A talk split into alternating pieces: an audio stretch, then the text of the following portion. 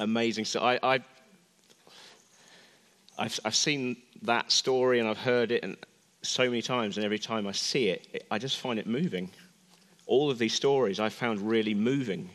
They're just people's stories, but there's something so powerful about about those stories. And um, a massive thank you to all those who have contributed to that, because you know what? It's no small thing to agree to seeing your face up there on the screen and, and hearing your own voice, and it's quite disconcerting. It's a really you know, but we've loved hearing your stories. And of course, we're only scratching the surface. That There's so much more to every one of those stories than you can possibly fit into a three minute video.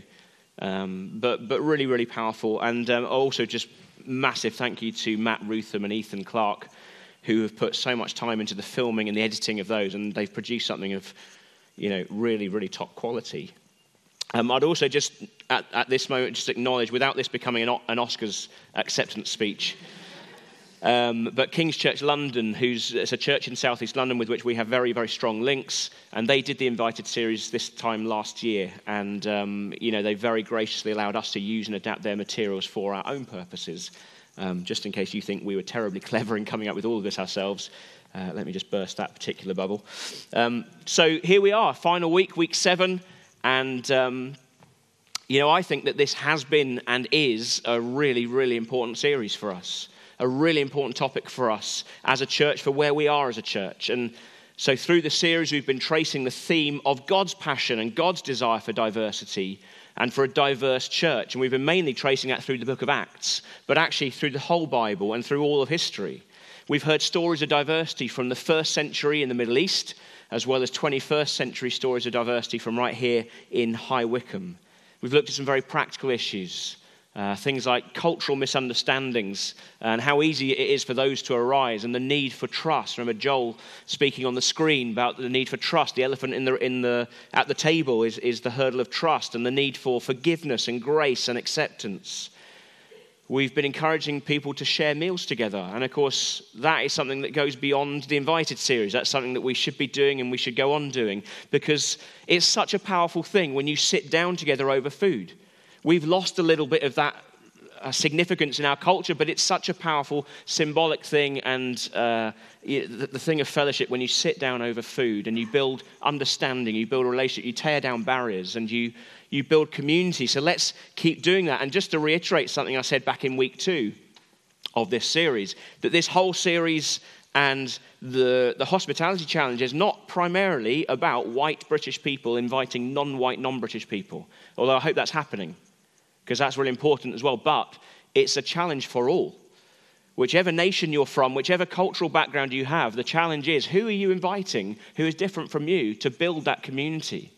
So let's keep doing it, all of us. Let's, let's keep doing it. Let's keep on inviting. We've been going through daily devotions on the book of Acts. If you've been using our invited book, many of us have been talking about these things in our small groups, and we've broken bread together, as we're going to do again today, which is a powerful declaration, and a powerful act of unity in our diversity. But you know, God has blessed us so abundantly in so many ways as a church. He really has. And one of those ways, one of those blessings, is the richness of the diversity that we have here across our two sites and across our three meetings here at King's. But where I want us to go today and what I want us to see today is that actually God's passion for diversity is infinitely bigger than ours.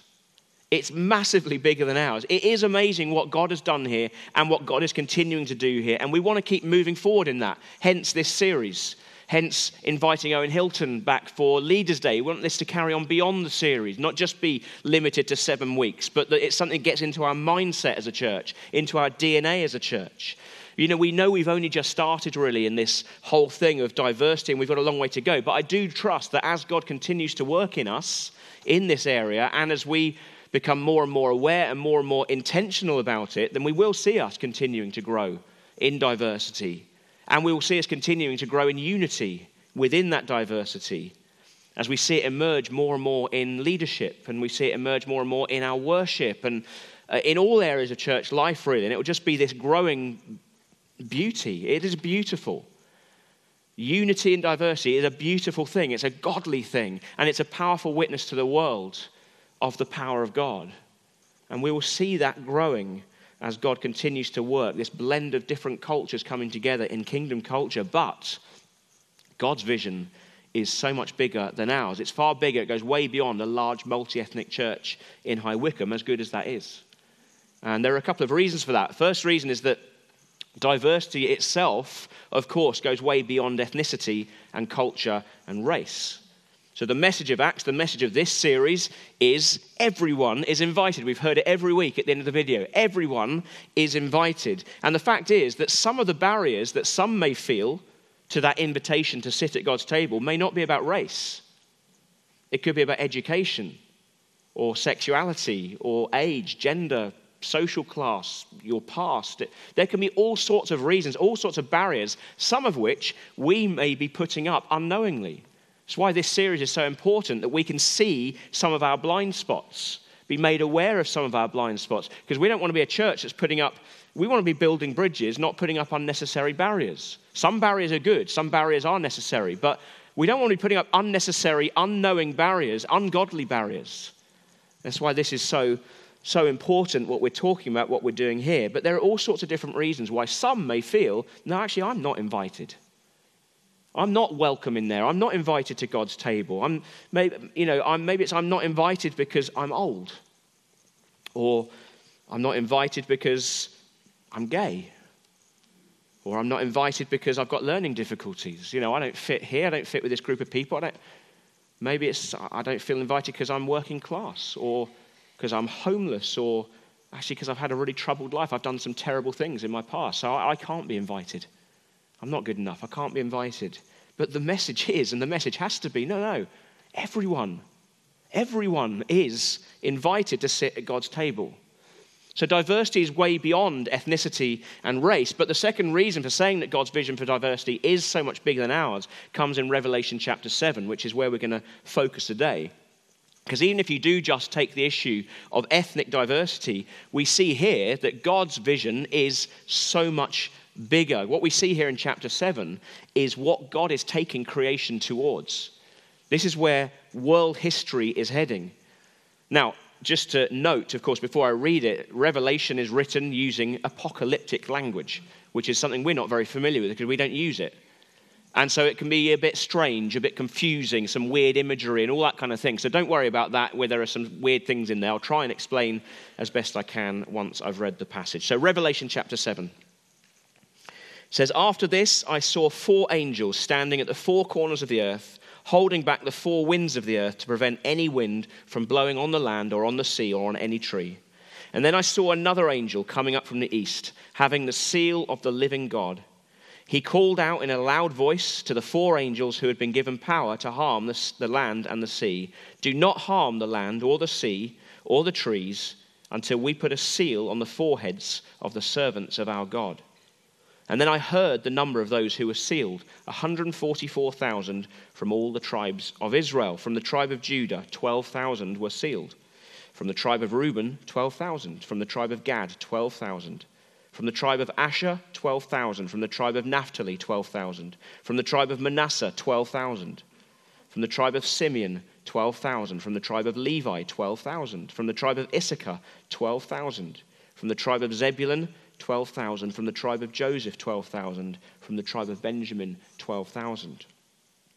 After this, I looked, and there before me was a great multitude that no one could count from every nation, tribe, people, and language standing before the throne and in front of the Lamb. They were wearing white robes and were holding palm branches in their hands, and they cried out in a loud voice Salvation belongs to our God who sits on the throne and to the Lamb. All the angels were standing around the throne and around the elders and the four living creatures. They fell down on their faces before the throne and worshipped God, saying, Amen. Praise and glory and wisdom and thanks and honor and power and strength be to our God forever and ever. Amen. Then one of the elders asked me, These in white robes, who are they? And where did they come from? I answered, Sir, you know. And he said, These are they who have come out of the great tribulation. They have washed their robes and made them white in the blood of the Lamb. Therefore, they are before the throne of God and serve him day and night in his temple. And he who sits on the throne will spread his tent over them. Never again will they hunger, never again will they thirst. The sun will not beat upon them, nor any scorching heat. For the Lamb at the center of the throne will be their shepherd. He will lead them to springs of living water, and God will wipe away every tear from their eyes.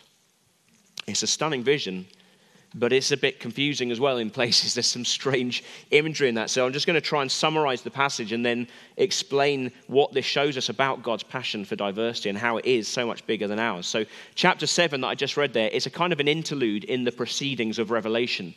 So, in the previous chapter, you read about these seven seals that are being opened so remember, it's apocalyptic language and, and, imagery. These seven seals are being opened. As, as, each one of these seals is opened, it unleashes some kind of a disaster that's going to fall on the earth. So plagues and famine and earthquakes. It's, it's a bit of a terrifying uh, vision. Um, and it raises the question, really, but who could survive any of that? You know, surely everything and everyone is going to be destroyed by all of that. Um, and then chapter 7 comes as an interlude between the opening of the sixth seal and the opening of the seventh seal in the next chapter. And it answers that question who could survive this by showing how God's people will be kept safe, how God's people are made secure. And so you can split the chapter into three main sections. The first section is verses 1 to 8. And so John, John is the one who is seeing this whole vision of the book of Revelation. And it's the same John as was one of Jesus' 12 disciples. So John he first of all sees this vision of these four angels holding back the four winds. And it's like these angels are holding back all those disasters that are being unleashed until a seal can be put on the foreheads of the servants of God, of God's people.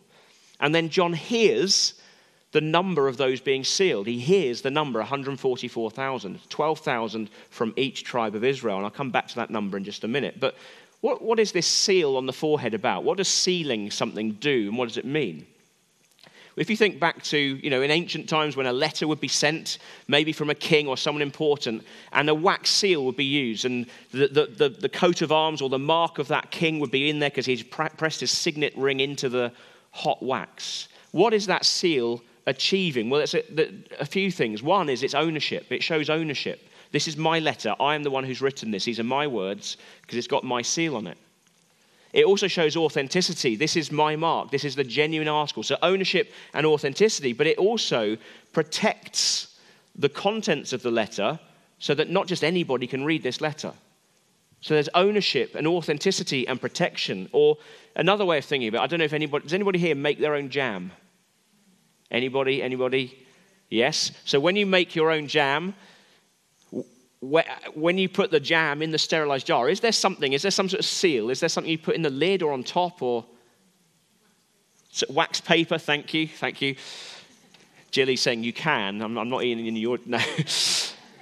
you put some wax paper in to seal it. And, and what, what's that doing? It's preserving the ins, what's inside from the harmful things outside, from bacteria and all that kind of thing. So it, there's a preservation going on with this seal. So God putting this seal on his people is a picture of ownership and authenticity. You know, this is my per- I, this person is a genuine child of God. This person belongs to me.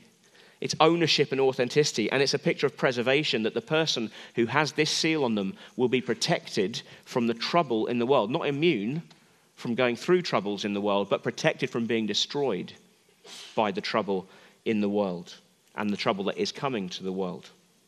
You know, destruction may fall on the earth, but actually the church will prove to be indestructible. That's what God is saying with this, with this seal. So if you belong to God, you've been sealed. Your salvation is secure. But what about this figure of 144,000? Um, there have been various interpretations of this. Some people say that's just talking about Jews because uh, it lists the 12 tribes of Israel, uh, or Jews who will believe, believing Jews. Um, Jehovah's Witnesses have a different interpretation of that. But it, it, does seem overwhelmingly most likely that, like most numbers in Revelation, this is a symbolic number, not a statistic. You know, you have certain numbers in the Bible, 7 and 12 numbers of completeness. They symbolize completeness. So 12,000 from 12 tribes, 12 times 12, 12,000 times 12. This is a number of completeness. It's a bit like when Jesus uh, says, I tell you, you don't forgive seven times, but 77 times or 70 times 7. And what Jesus isn't saying there is you keep a tally and then on the 78th time you can shoot them. No, no, he means you keep on forgiving. It's a number of completeness. It's what we have here. This 144,000 represents the full number of all those who would be, who will be saved, all believers, Jews and Gentiles from every tribe, tongue, nation, etc. So 144,000 really represents an enormous number, a huge number, the full number of all of God's people from all of history receiving this seal from God to be preserved and kept safe. Then in the second section of the chapter, verses 9 to 12, John sees something. He hears. He hears something in the first section. He hears about this 144,000, but now he looks and he sees a great multitude that no one can count, that no one can number. This is the same group as the 144,000. So he hears about something and then he sees what that actually looks like. And that happens elsewhere in Revelation. So, chapter 5, for example, John hears about the lion of the tribe of Judah but then he looks and he sees a lamb looking as if it had been slain. But it's the same person, the lion and the lamb, it's the same person. This is the explanation of that. What he sees is the explanation of what he has heard. And what he sees here, what this 144,000 sealed by God actually represents, is this enormous, huge, and vast vision of diversity. It's enormous, a multitude that no one can count. Just too many people for anyone to possibly be able to count from every tribe, every nation, every people group, every language, rejoicing before the throne of God. Then the third section, verses 13 17, we're told that this great multitude are those who have gone through the great tribulation.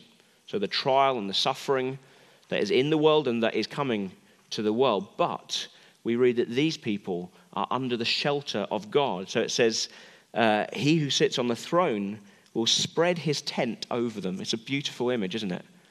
Of safety and security. Never again will they hunger, never again will they thirst. The sun will not beat upon them, nor any scorching heat. For the Lamb at the center of the throne will be their shepherd. He will lead them to springs of living water, and God will wipe away every tear from their eyes. It's just a stunning picture a beautiful and powerful vision of the future of God's people. This is what the future looks like. People from every nation, every tribe, every tongue, this massive number enjoying God forever in his presence for eternity, completely and utterly fulfilled, completely and utterly happy and overflowing with joy. And there's no more sickness, there's no more suffering, there's no more tears. I mean, it's kind of unimaginable for us. And yet God is saying, but that is where you're going. That's where world history is heading, to that vision, to that culmination. And everyone, everyone is invited to that. Everyone is invited to be part of it.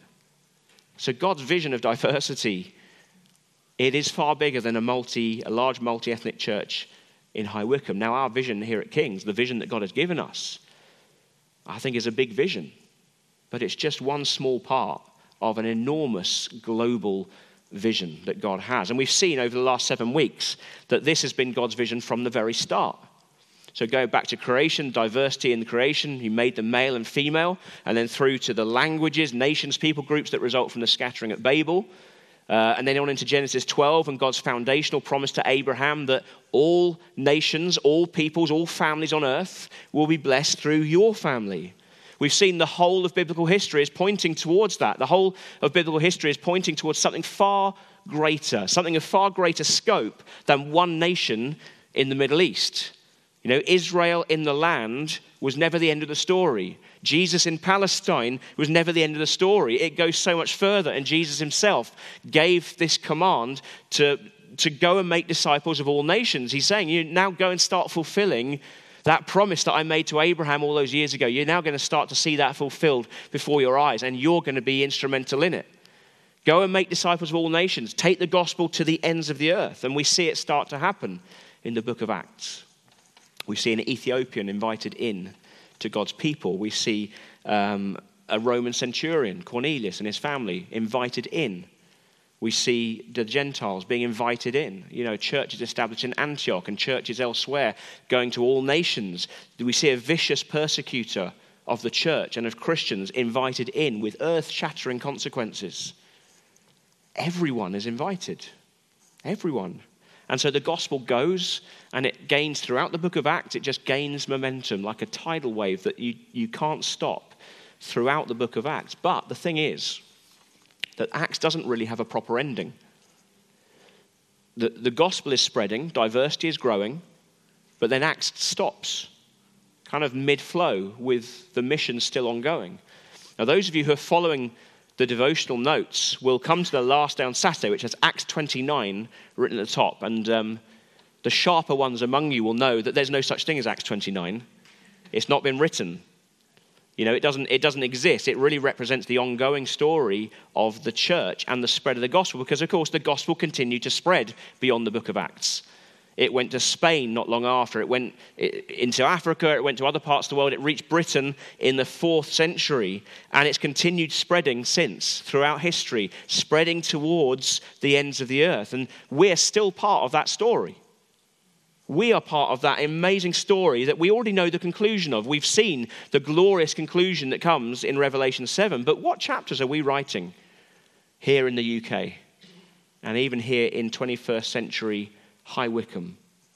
And what chapters are we? What chapter of Acts would we be in by now? I guess we'd be in the thousands if you kept writing it, we'd be, yeah, probably in the thousands. I wonder what figures, people, events would be written about from, our, from the last 2,000 years. I mean, you see in the book of Acts this big battle fought over some key doctrines, so circumcision, should Gentiles be circumcised, all of that kind of thing. But, well, then there have been further battles over doctrine in, in history. So I guess people like Athanasius and Martin Luther would feature in the subsequent chapters of Acts.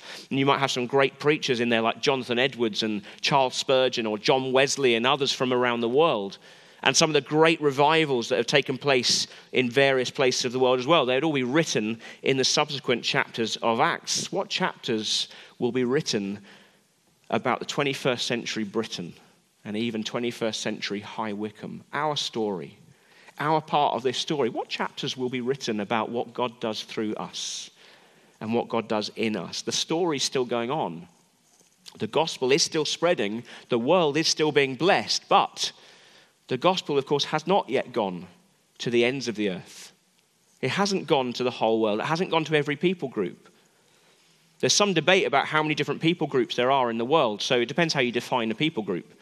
So, under one definition, the figure can be as high as 24,000, but quite a widely used figure is that there are 13,000, around 13,000 different people groups in the world. And by a different people group, that means that if, for example, you were to take the gospel to that people group, you would experience significant cultural and language barriers because of the different cultural expressions and languages from one people group to another. So, significantly different people groups, 13,000 of them. Out of those 13,000, something like 6,000 are considered to be unreached, which means that um, Christian influence and Christian presence is pretty nominal, and there's no, there's no self replicating church in that culture. Then there are 1,500 people groups that are defined as unengaged, so no Christians no ministry, no, uh, no missionaries, no church. That's a lot of people groups. Just have a look at this map from the Joshua Project. The green areas on that map represent places in the world where there is a significant and established and self replicating church. The yellow areas is where there's Christian presence, but it's pretty nominal. It's not doing so well. And then the red areas are the least reached areas. There's a lot of red there are some red dots on there that you can't even see because there's some very, very small people groups in different parts of the world. But look at that is a lot of red areas. 13,000 people groups. But here's the thing Jesus wants all of them. He is jealous for all of them. He wants every one of those people groups to be represented. God's word to Abraham was that in you, all nations, all people groups, all languages on earth will be blessed. Not some of them, the, the, the, the, vision in Revelation is a great multitude from every nation, every people, every tribe, every tongue, not just, not just some of them. Jesus wants all of them because everyone is invited. You know, if I asked you to look after my three kids while I went off for a couple of hours to do something, and I came back and you said to me, Well, I've got two of them for you. Um, I don't know where the third one is, but hey, two out of three is pretty good, isn't it? That's not bad. You know, that's not going to go down very well. I mean, I guess it depends which one. No, it, it doesn't depend which one at all. No, no, it's not going to go down very well. I want all my kids back. I want all three of them back safe and sound. Two out of three is not good enough. It's not at all good enough. Jesus himself, he wants all of them. He said people will come from east and west and north and south and will take their places at the feast in the kingdom of God. East and west and north and south is just a way of saying everywhere. People will come from everywhere, every bit of land, every nation, every people group, every tongue. People will come from everywhere because everyone is invited. Now, we can't all go to the ends of the earth. For some, that will be the calling, but for the majority, it won't be there are things we can do. Obviously, we can all pray. Um, you know, if you really believe in the power of prayer, you will know that is one of the most powerful things you could possibly do is to be praying regularly for unreached peoples. And there might be a particular people group that's particularly on your heart. We can give. So we can give to support missionary organizations that are reaching unreached people groups. But actually, you need to know that through your giving to the church, if you give to the church, through your giving, you are corporately connected to various unreached people groups in the world. So, through our work in Nepal with the church in Kathmandu and the children's homes in the Dolpa region, so that's a picture of part of the Dolpa region, a really remote region in Nepal. You can't drive to it, you have to trek to it or get a helicopter. And um, we hear that one year they baptized 60 people. I mean, what would we give to baptize 60 people this year? I mean, that's too small, isn't it? But what would we give to baptize 60 people here in one year? One, 60 people in this incredibly remote region. And what was an unreached people group now has a growing church. It's a remarkable, it is remarkable, this incredibly remote region of Nepal. We also support Jackie and Wes Ringer uh, with Wycliffe Bible translators in South Sudan. It's, it's a, not the best picture, but this is a picture of something that happened very recently, just in the last few weeks, because they completed the translation of the Bible in the Didinga language. And this is the dedication ceremony that they had. They're all there holding their Bibles. Everyone's overjoyed. So, a people group that didn't have a written down version of the Bible now do. Unreached people groups being reached. We're supporting people working in the Middle East, in the Arab world. We're supporting people working in Pakistan. So, your, your giving to the church con- connects you corporately in supporting the gospel going to unreached people. But Diversity is also about everyday mission because the nations are here and they're not all in the church. So we have something like 20,000 Pakistani Muslims living in this town, but I don't see them in the church.